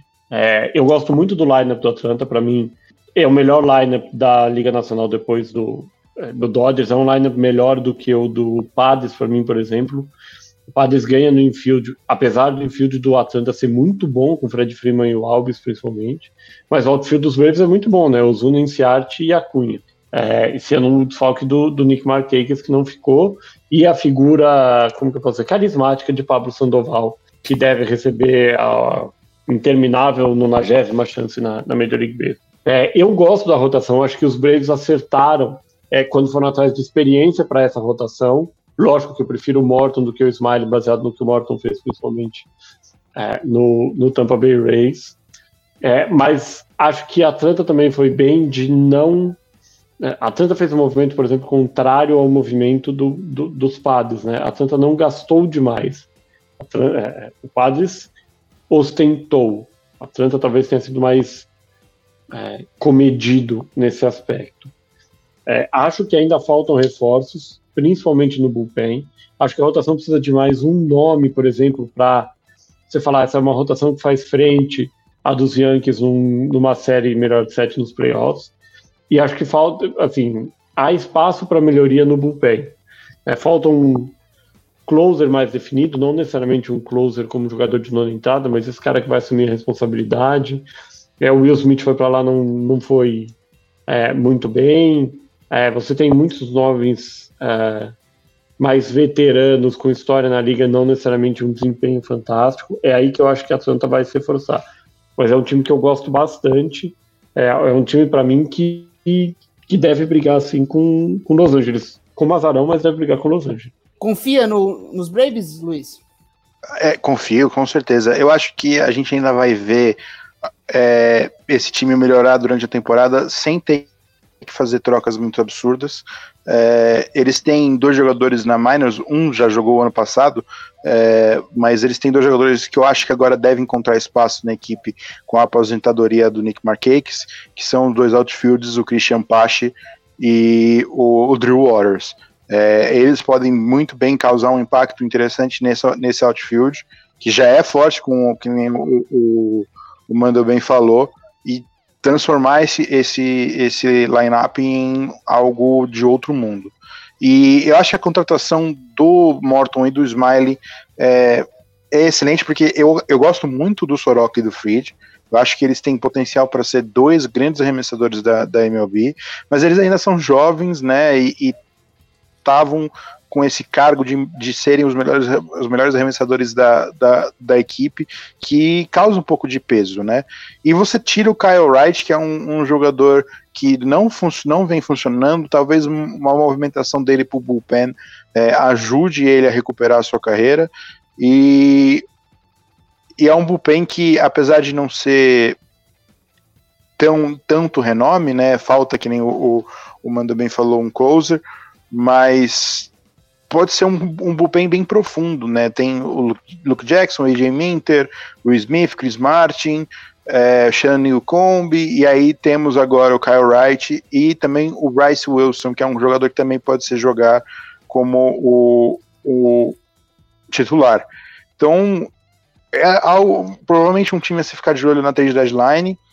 Tem tudo para brigar, principalmente com os Mets, pela divisão e liderar essa divisão e chegar bem no, na, na pós-temporada. Só, só um adendo também em relação a Atlanta, é o Tourist Park, que era o, o estádio escolhido para o All-Star Game do ano passado, é, vai receber o All-Star Game desse ano, que a princípio está confirmado para o dia 13 de julho. Vamos ver o que, que vai ter de público, o que, que vai ter de liberação. É, para esse que é um dos grandes eventos do calendário da Major League Baseball. Bem lembrado. Bom, agora vamos falar do Houston Astros. Mais um, um time que nos habituamos a ver brigando lá em cima na, na Liga Americana. É, teve todo aquele escândalo de roubo de sinais, as polêmicas extra-campo, enfim, que sujaram bastante a imagem dos Astros, mas é, continuam sendo um time muito forte. Porém, é, eu acho que menos forte do que nas últimas temporadas, né? Só para relembrar o pessoal, George Springer foi para o Toronto Blue Jays. O Verlander, uma operação Tommy John também, não deve jogar a temporada. Então é uma rotação basicamente que conta com o Zach Greinke. E é isso, assim, de confiável. E é mesmo e é um Greinke já veterano e em queda. Então você conta ainda com Bregman, Correia, Altuve, Brantley, Jordan Álvares, enfim, são muitos jogadores muito talentosos nesse lineup, mas eu não sei ao certo se, se esse lineup é o suficiente para manter os Astros como um favorito que era nas últimas temporadas. Qual é a sua opinião, Luiz, sobre os Astros? É, no papel é um time que deve brigar, né? O, é, o que você bem, você bem falou, o Verlander vai fazer muita falta. É, eu acho que a contratação do Jake Dorizzi foi bem feita, né? Você sabendo que o Verlander não deve jogar, você traz um jogador que não é excelente, mas também não é ruim. E pode fazer muito bem a função de número 2. Eles têm um jogador muito jovem no Christian Javier, e ainda tem o Framber Valdez e o, e o, e o, o José Urquide. É, eu acho que o lineup perde um pouco de, de, de força com a, com a saída do, do Springer para Toronto, mas manteve, manteve o Brantley, que quase foi embora também. É, chegou a, por alguns minutos, ir, ir embora, mas resolveu voltar. Verdade. É, e, mas é um time que provavelmente vai ter que fazer muita, muita dança para brigar. É, o bullpen, eu não gosto do Presley como um, utilizado como um closer. Eu acho que ele é um, aquele long reliever que pode entrar na sétima entrada, que no jogo tiver, tiver apertado ou tiver empatado e segurar é, a sétima, oitava, quem sabe a nona se o jogo tiver empatado. Mas ele entrando como closer, eu acho que perde-se um pouco do talento dele. E aí o resto do bullpen é, é algo assim deplorável, né? Então é algo que vai precisar de, de reforço. Eles estão têm chances de brigar porque a divisão é, ainda a gente espera muito que o que o times como o Angels, o Texas Rangers e principalmente o Oakland A's tem um salto. Talvez o Angels e o Ace consigam dar esse salto essa temporada, e aí vai ser um ano muito difícil para o Astros, mas por enquanto o Astros é, é, é, o time a ser batido nessa divisão. O e, Astros, eu me lembro um pouco o que foi o São Francisco Giants de 2016. É, para mim tá com toda a cara de ser é, a última a última chance assim, ó. A janela tá quase fechando e você tá ali, né? Você tá colocando a mão na janela para ela ficar aberta mais um tempo. É um elenco muito mais fraco, né? O, o, o bullpen, eu brinco às vezes, é, eu faço muito essa brincadeira com, com o Green Bay Packers, minha com o New York Jets na, na NBA, faço às vezes com o time de futebol. O bullpen, se tivesse público, a impressão que dá é que o pessoal do Astro jogou as camisas na porta da, do estádio, os primeiros que pegaram eles levam ali, porque tirando o Presley, o Pedro Baez que está machucado, e vai um pouco Austin Pruitt, assim, é, é, muita gente desconhecida. É, é, uma rotação mais fraca mesmo. Você tem a volta do Jordan Alvarez, que praticamente não jogou no ano passado, depois de ter ido muito bem em 2019. É, a saída do, do Springer abre espaço né, para o Maestro, o Caio Tucker se firmando, mas é um time bem mais fraco. E como o Luiz falou, é, a tendência é de que a gente tenha um novo dono na divisão oeste da Liga uh, Americana, ou nessa temporada, ou em 2022. A menos que em 2022 tenha chamado Justin Verlander, é, sei lá, né? Ele vai ser o novo Randy Johnson. Ele vai jogar até os 80 anos, vai voltar arremessando a 120 milhas por hora com o braço de ouro. e o que você falou é interessante, né? Sobre a janela estar fechando, né? alguns jogadores parece realmente já tá naquele ponto da carreira em que a queda tá acontecendo, né? Por mais que a gente tenha essa ponderação de que foi uma temporada passada típica, com menos jogos, então os números eles não são tão claros assim, mas você pega o aproveitamento no bastão de um José Altuve e compara com a carreira, foi muito mal, assim, de um Carlos Correia, Carlos Correia menos, né, porque ele já vinha embaixo, assim, desde 2019, mas de um próprio, de um próprio George Springer, de um Alex Bregman, Nada aconteceu muito bem naquele ataque na temporada passada, agora o Springer saiu, mas e ele foi o melhor, a melhor peça desse ataque. Então, Mandel, você acredita que esses jogadores que eu citei aqui, quando você diz que é a última chance, é no sentido de não deu certo, vamos iniciar uma reconstrução é, e valeu, obrigado, deu o que tinha que dar e, e vai trocando essa galera? Você acha que é nesse sentido? Sim e não. Né? O Bregman acho mais difícil trocar. O Bregman e o Corrêa são mais novos. A situação do Altuve, é, para mim, assim, hoje, se eu for pensar, era um pouquinho mais velho na época. Mas é uma situação similar a que o Alex Gordon viveu em Kansas. Né? Você é muito ídolo, você sabe que a franquia não está caminhando. O José Abreu viveu um pouco isso, apesar do Abreu não ter ganho como o Gordon e o, e o Altuve ganharam.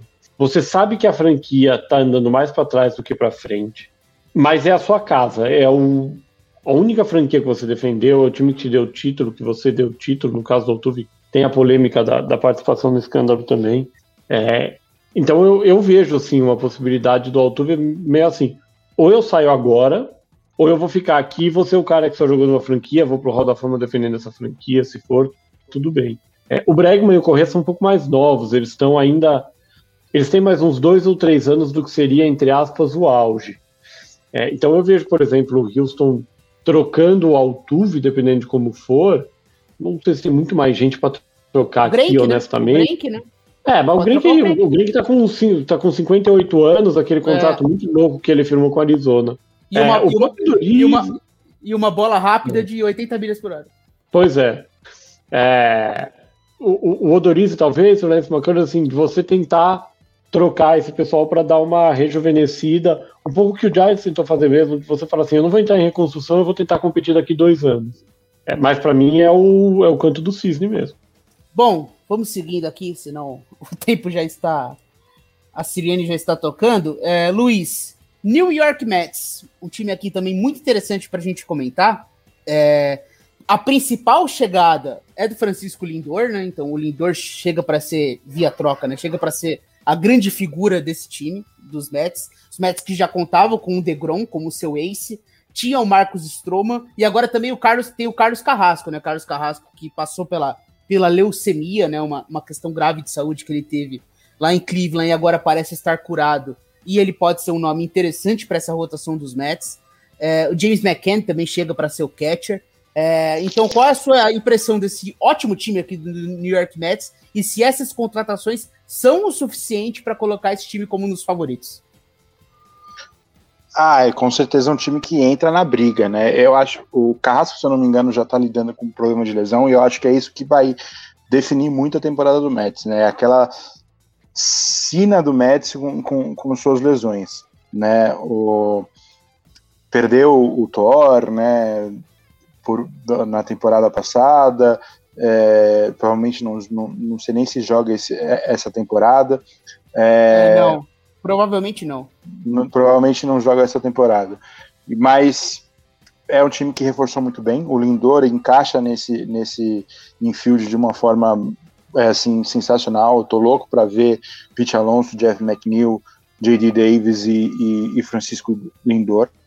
É, eu só acho que o Mets deveria ter assinado um contrato longo com o Lindor assim que tivesse feito a troca, que agora eles vão perder dinheiro, vão ter que pagar mais caro, porque deixaram o Tatis renovar antes do que o Lindor, né? Então o Lindor vai querer uma grana parecida com o Tatis, vai, vai pelo menos em média, obviamente acho que não vai chegar a bater ao, ao total, mas nem em tempo de contrato, mas com certeza vai querer mais dinheiro porque o Tatis refez o mercado de, de.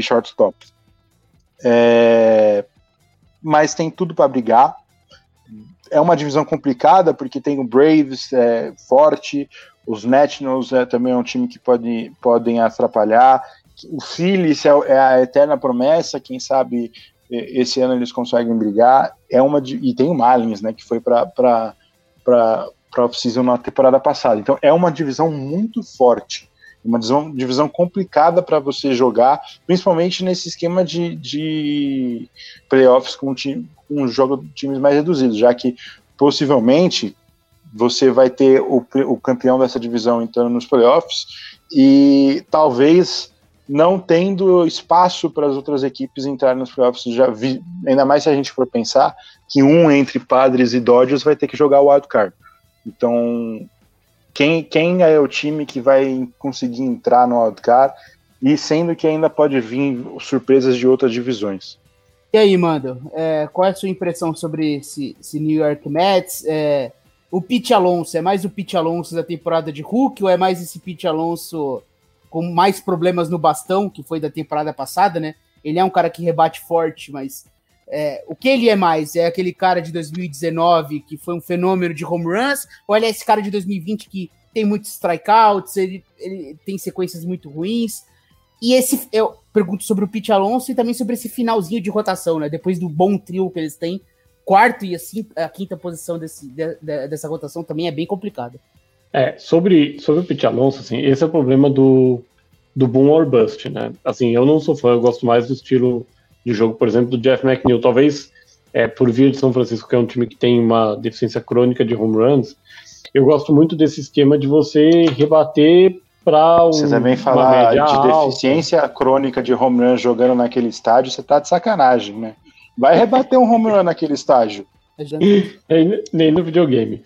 É, mas o, o Pete Alonso vai ser isso, assim, um cara que vai ter momentos na temporada em que ele vai conseguir 10 home runs em 20 jogos e vai rebater tudo e tudo vai ser home run, e vai ter momentos em que ele não vai conseguir 10 rebatidas em 50 jogos.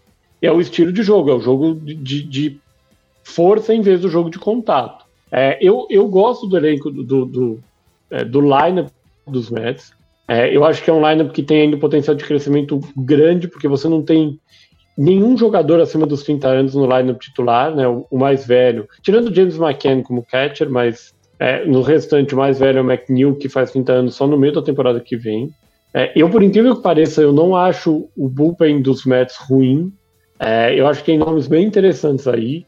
E existe um experimento que foi feito no passado. Eu, eu, não sei se é o momento de fazer ele de novo. que talvez poderia dar uma melhorada um pouco nessa rotação, que é você colocar o Seth Lugo como titular. O Mets tentou isso muito tempo, até 2000, 2017, 2018. O Lugo não foi bem, ele tem uma bola de curva impressionante, é um, um negócio abismal, e aí virou um especialista no bullpen. É, a rotação. Talvez fazer isso com o Trevor May? É, é uma possibilidade. O problema maior é que não são dois caras de 22, 23 anos que você está testando isso, né? São dois caras de 32, 33 anos. É, é, é, mais complicado o impacto. Mas não sei, eu, eu acho que para o Mets competir, assim, vamos partir do, do, do, princípio que o Luiz falou, né? Eu, acho o Mets mais fraco que os Braves. Os Mets mais fracos que os Braves. Então, provavelmente os Mets jogariam com Padres ou com Dodgers, também usam com os Padres num, num jogo de wild card. Tá bom, com, de, com DeGrom e Stroman, você tem muita chance num jogo de wild card. Aí você passa, você vai enfrentar qualquer um que venha, tá? Mesmo quem vier da Liga Central, da, da divisão central. Você precisa de um quarto cara de. Assim, você precisa de uma rotação mais forte. Porque o Carrasco também é um cara de 34 anos com problemas físicos, com problemas de saúde. Eu acho que, que pode rolar um investimento aí. É, lembrando que também tem um desfalque, né? Tem um desfalque do nosso Intergade. Sim, é, te falando, comentamos aqui, que é o Thor, né? É, é seria, seria, um, seria uma rotação com, com DeGrom, Syndergaard, Stroman e Carrasco. Absurdo. Você fala, tem uma rotação muito boa aqui. É, o Carrasco sim. é um cara dos playoffs que. Ok, mas os outros três são, são muito bons, por tudo demonstrado até hoje. Quando você perde um dos principais arremessadores da liga, e também é isso, você não tem muito como investir, porque ele volta no ano que vem. Então, Sim. é difícil a posição do, do Mets, lembrando que o Mets mudou de dono, né? É, para tristeza do, é, do Gabriel Spindler, nosso colega de The Playoffs, não foi o casal J-Lo e A-Rod que comprou, é o Steve Cohen, que é o novo proprietário. É, Afinal, é teve... casal ou ex-casal agora? Ah, não sei mais. Foi, voltou. Sei lá, aquilo ali vai e volta mais do que Denilson driblando na Copa 2002. Não dá pra, pra comparar. Teve uma mudança também no, teve, teve, mudança no General Manager também, né? O Jared Porter teve aquela confusão toda envolvendo enviar imagens a uma mulher repórter, né? E aí pegou mal, ele foi demitido do, do cargo também, então tá até com uma figura interina lá, que é o, que é o Zack Scott, né? Trabalhando lá como General Manager. Então tem essas, essas complicações aí fora de campo para Nova York. Uma pequena provocação, se vocês fossem apostar na temporada regular, quem vai ter uma campanha melhor? Mets ou Yankees? Começa com você, Luiz. Mets. Uf, e aí? E aí, manda? Ah, eu vou dedicar esse voto aqui, lógico, pro Ricardo Pilat, o nosso colega né, editor do, do The Playoffs, é lógico que é o New York Mets, né? Rica, Ricardo é, é que é fanático do, do Mets. É, a gente, a gente vai. É difícil até você fazer essa aposta, porque eu acho que em campanha o Mets pode ter, até ser melhor. Mas o Yankees pode acabar ganhando a divisão mesmo tendo uma campanha pior, né? Sim, o Mets sim. eu já não tenho certeza. Então, pode ser que o Yankees tenha a melhor campanha por causa de, dessa, dessas peculiaridades, mas em números, eu acredito numa campanha melhor do New York Mets. Tá aí. Bom, próximo time que agora falando da Liga Americana, eu acho que assim, uma coisa que tá clara do que a gente tá comentando aqui é que a Liga Nacional tá mais forte que a Liga Americana nessa temporada, assim, com clareza. Pelo menos isso tá claro, né? Antes de a gente entrar no próximo time, vocês concordam com essa opinião minha de que a Liga Nacional é muito mais forte que a Liga Americana em 2021?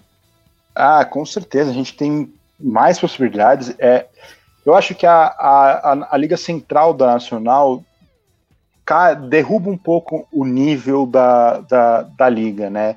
A gente tem dois times muito fortes no, no, no Oeste dois times fortes na, no leste, com mais uns, os outros três do leste também sendo um time chatos. Na, na central a gente tem um time que é o, o principal, que é o claro, é o claro é, favorito da divisão, mas acho que comparado com todos os. Eu acho que, por exemplo, eu vou falar aqui, o Cardinals ganhando a divisão, eu acho que eles perdem para qualquer time que vier no, no, nos playoffs, né, na, na Liga Nacional.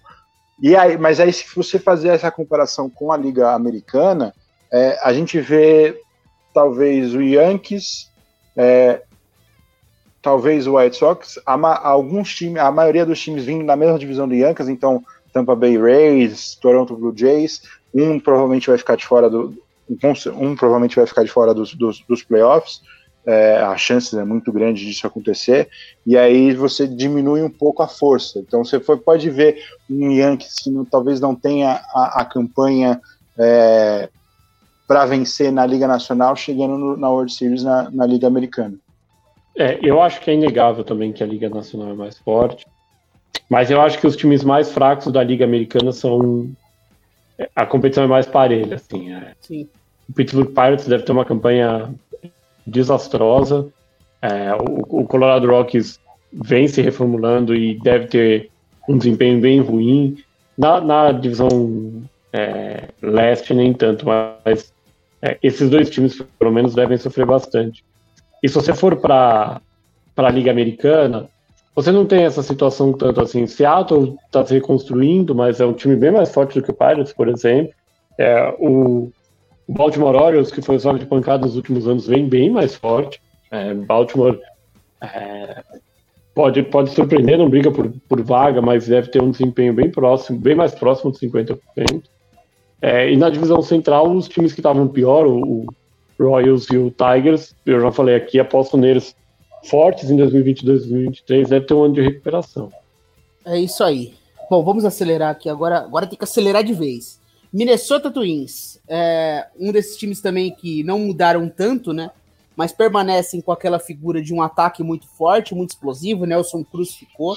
É, então, o Golden Glove, Andrelton Simmons, né, chega para reforçar um pouco essa defesa, né? A gente precisava ali de um, de um shortstop, um cara que consiga jogadas de eliminação dupla, né, double plays. Eu acho que adiciona algo interessante para essa defesa. É, o J.A. Rap chega para rotação, não sei se isso é um reforço ou se ou necessariamente chega para ajudar tanto assim, mas é pelo menos um jogador que você consegue iniciar jogos com ele. Começo contigo agora, Mandel, sua opinião sobre esse Twins se realmente é um time que dá para acreditar. Eu confesso assim, eu gosto, mas eu acho que as projeções estão mais altas do que eu colocaria, pelo menos. Não acho um time tão confiável assim, apesar de ter tido ataques super explosivos nas duas últimas temporadas. Eu gosto bastante do elenco dos, dos Twins. Acho que falta um, um, reforço na rotação, né? Uma rotação que assim, tem o Berrios que pode ser um cara de 1 a 3 e o resto são caras médios de rotação com um enigma grande na quinta posição. Nesse momento parece que o Randy Dobnak é, vai ser o titular.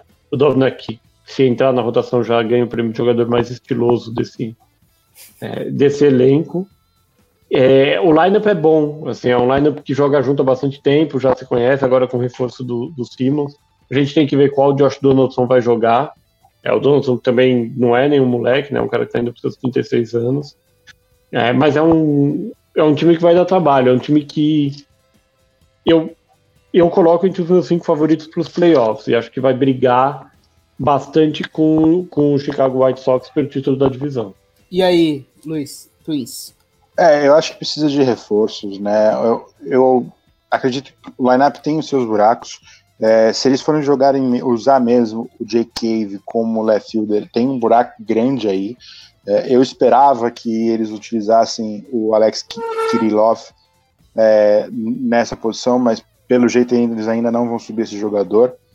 É, o lineup com certeza precisa de trabalho. Eu gosto do bullpen, Rogers e Colomé, Duffy, o Russell Robles, é um bullpen até, até interessante, mas o lineup é, falta um pouco, né? O Kenta Maeda e o Berril são dois bons jogadores, mas você vê aí o, o Pinedo, o AJ Rapp, o Range Dobnak é um, para mim é um excelente jogador, né? alguém que tenha coragem de usar esse, esse bigode tem que ser elogiado. E, e ele faz, faz o, o, o, serviço dele, mas não é brilhante.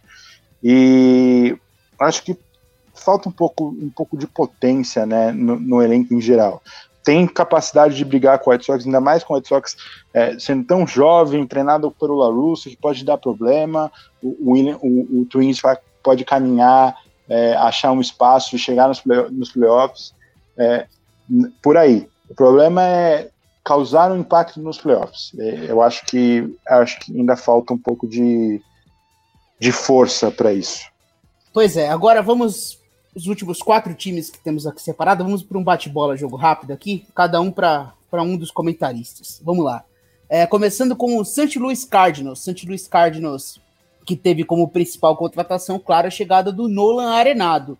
De resto, é um time muito parecido com o da temporada passada, né? Então, ainda tem ali aquela rotação com Flaherty, Nicolas, Wainwright, Carlos Martinez também, que saiu do bullpen, agora voltou para a rotação. Tem também o, o Kim, né? Que é o, o, o coreano, sul-coreano também, que é, que é, um bom jogador.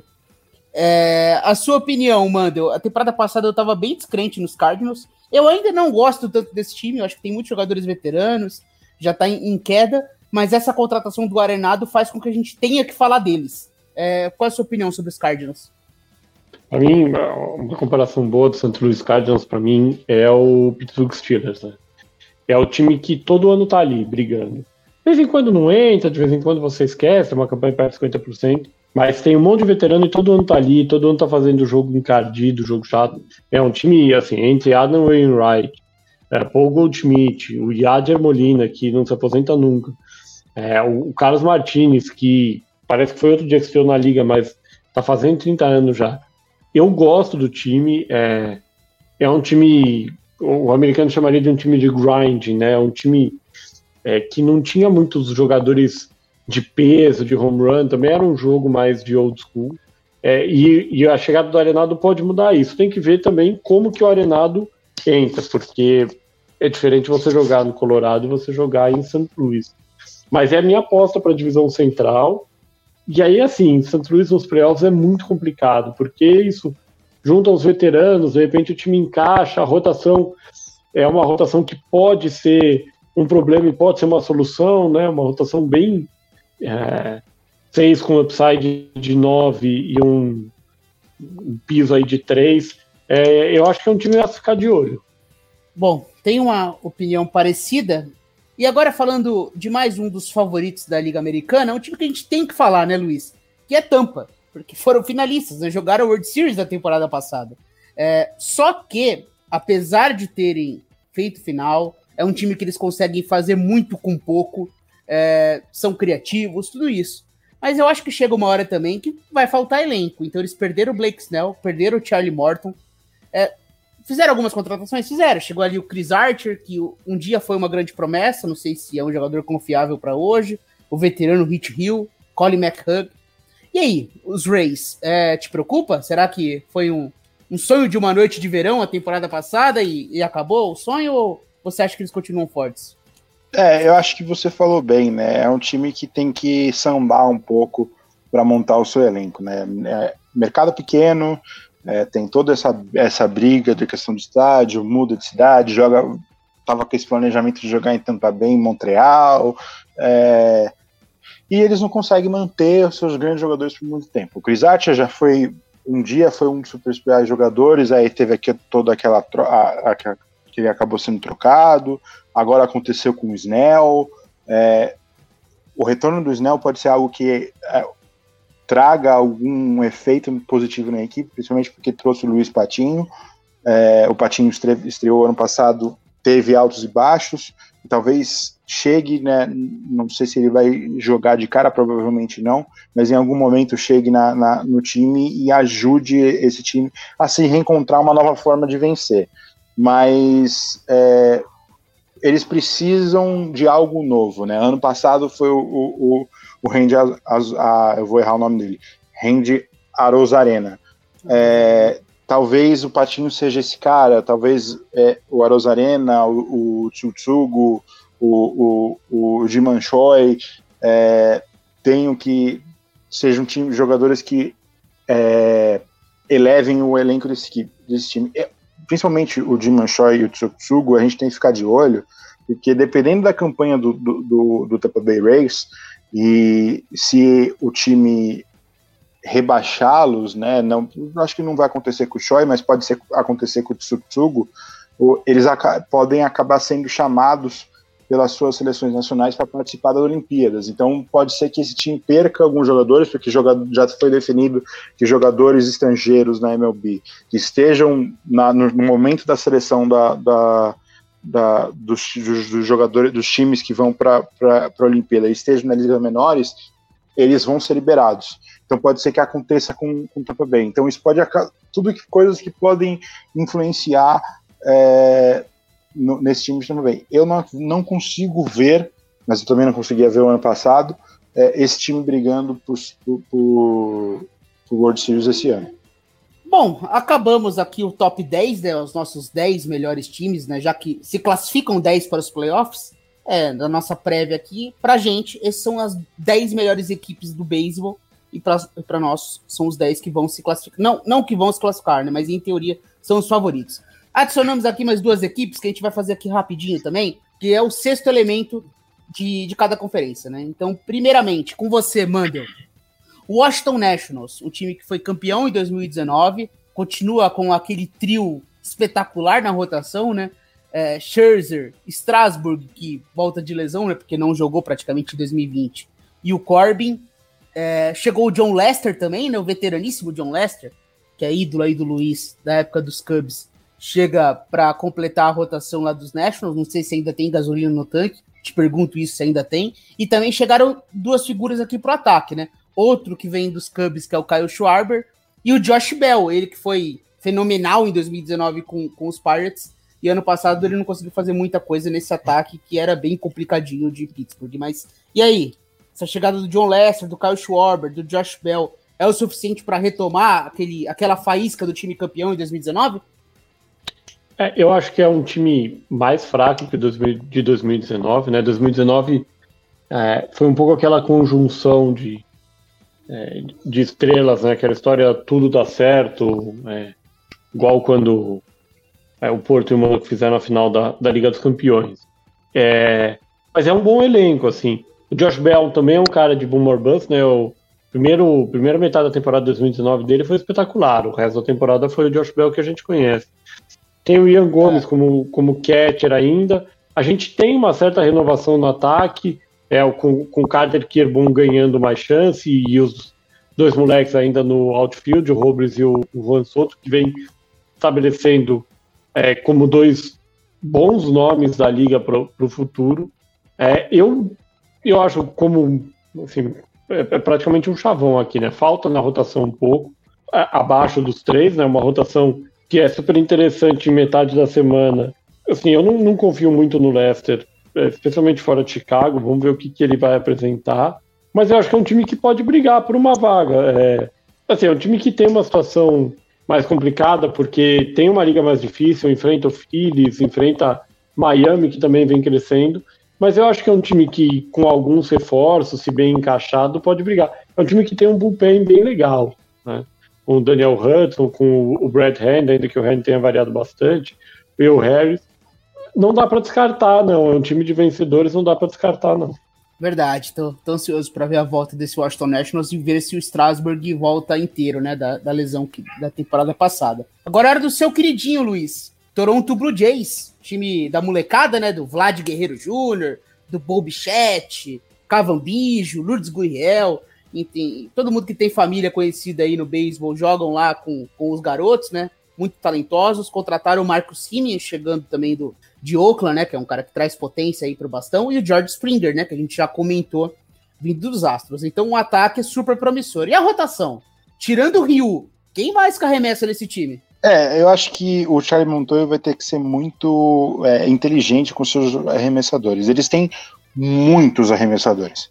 É, provavelmente vai ter muita gente que eles vão subir e descer o ano inteiro para jogar nessa rotação. É, eles têm já no elenco de 40, de 40 homens alguns nomes que não devem aparecer no começo, mas devem aparecer em algum momento. É, mas eles ainda têm na, na, na sua farm alguns jogadores para também subir. É, eu acho que a princípio vai ser Hugh, Ray, Mets, Spring, é, Stripling e talvez o Anthony Kay ou o Trent Thornton. É, o Nate Pearson também pode ser um cara que apareça. É, são, eu acho que é uma rotação até que decente. O, a questão é, eu acho que eles conseguiram trazer a potência dos jogadores jovens, né? Vlad Guerreiro, Oscar Hernandes, é, Telles, são, são todos jogadores que têm, que a gente falou muito sobre isso né, nessa, nesse programa, é, aquele bastão forte, com potencial para rebater muitos home runs, mas tendem a ter um, um altos e baixos no aproveitamento muito grande que atrapalha o ataque. Eu acho que a contratação do Simeon e do, do, do Springer ajuda é, esse sentido, né? Eu acho que o lineup fica mais completo. Eu acho que ainda pode ser reforçado. Não, não, não, ficaria surpreso se eles ainda usassem a sua, a sua farm para reforçar esse, esse lineup. É, trazer e trazer bastante potência para o banco, poder brincar com, com o seu lineup bastante e aí, quem sabe, chegar com força. E o Bullpen precisa de trabalho. Eles tinham, tinham, feito uma ótima contratação do Kirby Yates, mas ele já se machucou e deve ficar um período extenso é, fora. E aí o Bullpen, depois do Yates, a coisa fica bem mais complicada. Eu acho que ali pode ser onde acabe pecando, mas sem dúvida o potencial para brigar, principalmente na, na, na, Liga Americana, existe. Bom, é isso, gente. Falamos das 12 melhores equipes da liga. É...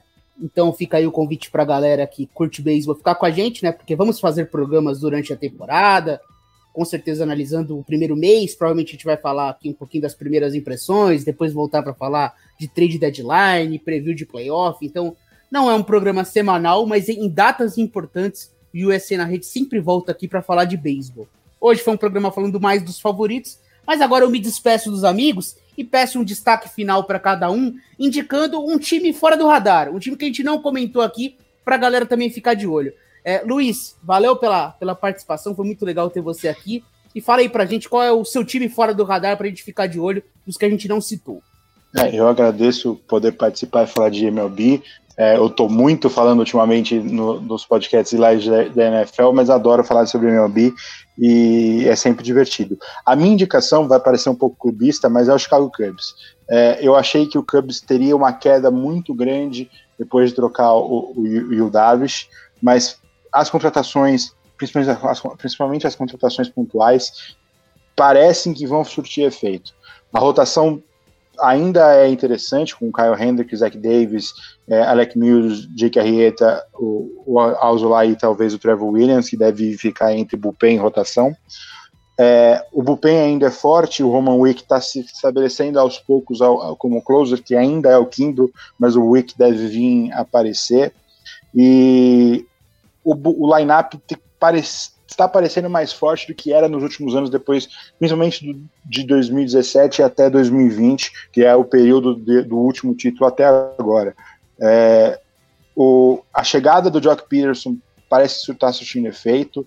É, o, Nick, o Nico Horner tem evoluído, deve ser o, o everyday second base. E ainda temos jogadores que podem aparecer surpreendentemente com o Cameron Maben, o Jake Marisnik e o Eric Soger. Eu acho que é um time que, apesar do que eu achei no, no início da, da, da off-season, é um time a ficar de olho, principalmente numa divisão que não é tão forte assim. Tá aí, Chicago, Chicago, Chicago. Chicago Cubs como a indicação do Luiz. Valeu, Luiz, foi legal demais. E agora eu me despeço também do Gabriel Mandel, ele que diz estar enferrujado, mas sempre arrebenta quando fala de esportes americanos. É, valeu demais pela participação, Mandel. E faz aí o, o seu time fora do radar que a gente não comentou. Eu que agradeço, obrigado Piero, obrigado é, Luiz, obrigado ouvinte que nos acompanha durante essa mais de hora e meia aqui. É, só lembrando também, né, é sempre importante, por favor, é, se cuidem e evitem ao máximo sair à rua, se expor, porque momento não é para isso. Aproveitem que 1 de abril começa a temporada, já dá para maratonar logo no primeiro dia. E antes disso, um conselho aqui fugindo até. É, eu brinco muito que o basquete não tem bons filmes, mas o basquete tem ótimas séries. Eu terminei ontem o The Last Chance e o basquetebol vale bem a pena ver. A história do East LA College. É, o meu destaque é o Los Angeles Angels, né, também uma divisão mais fraca, divisão oeste da, da Liga Americana. É um time repleto de veteranos. Mike Trout, lógico, continua o melhor da, da liga. Você tem o Shohei Otani, talvez voltando a arremessar. Vamos ver como é que vai acontecer. Justin Upton. O Anthony Rendon chegou com um contrato milionário é, e, e, tem muita expectativa sobre ele. É, o José Iglesias entrando como, como shortstop com a saída do Anderson Simmons. É, na rotação titular, o Dylan Band, o José Quintana, que o Luiz conhece tão bem. É, o Alex Cobb, veterano também. Vamos ver se finalmente é, esse mix. E o, e o Albert Pujols, claro, ex-Santos uh, Luiz Cardinals, talvez seja a última temporada da carreira. É, o jogador com certeza vai para o Hall da Fama. Vamos ver se esse time finalmente coloca o Mike Trout é, nos playoffs. É um absurdo pensar que o melhor jogador, eu acho que fácil dos últimos 25, 30 anos da Major League Baseball, tem uma série de playoffs disputada na carreira, uma série de wild card, em que ele foi eliminado por 3 a 0 pelo New York. De fato, muito bem observado. Realmente torcei para o Mike Trout ter pelo menos a oportunidade de ter um bom time ao seu lado, né? Que a gente quer os melhores jogando nos grandes palcos. É isso aí, gente. Valeu por ter ficado até aqui com a gente, escutado esse preview aí da temporada do beisebol, reforçando o convite para você curtir, compartilhar, mandar para os amigos aí nosso, os nossos podcasts, é, para ficar por dentro de tudo que acontece nos esportes americanos, theplayoffs.com.br. É, assinem o nosso feed, curtam a gente aí no, no, no, seu agregador favoritos, no seu agregador favorito, e é isso. Valeu, é, se cuidem, usem máscara, só saiam se for necessário para trabalho, porque realmente o, o, pico voltou, tá morrendo 3 mil pessoas por dia, e isso aí não é brincadeira, gente. É realmente. A gente tenta aqui trazer um pouco de entretenimento, conversar sobre algo mais leve. A gente não pode se esquecer do que importa, e realmente está sendo algo dramático aí para todo mundo consciente, para todo, todo brasileiro. É isso aí. Valeu e até a próxima.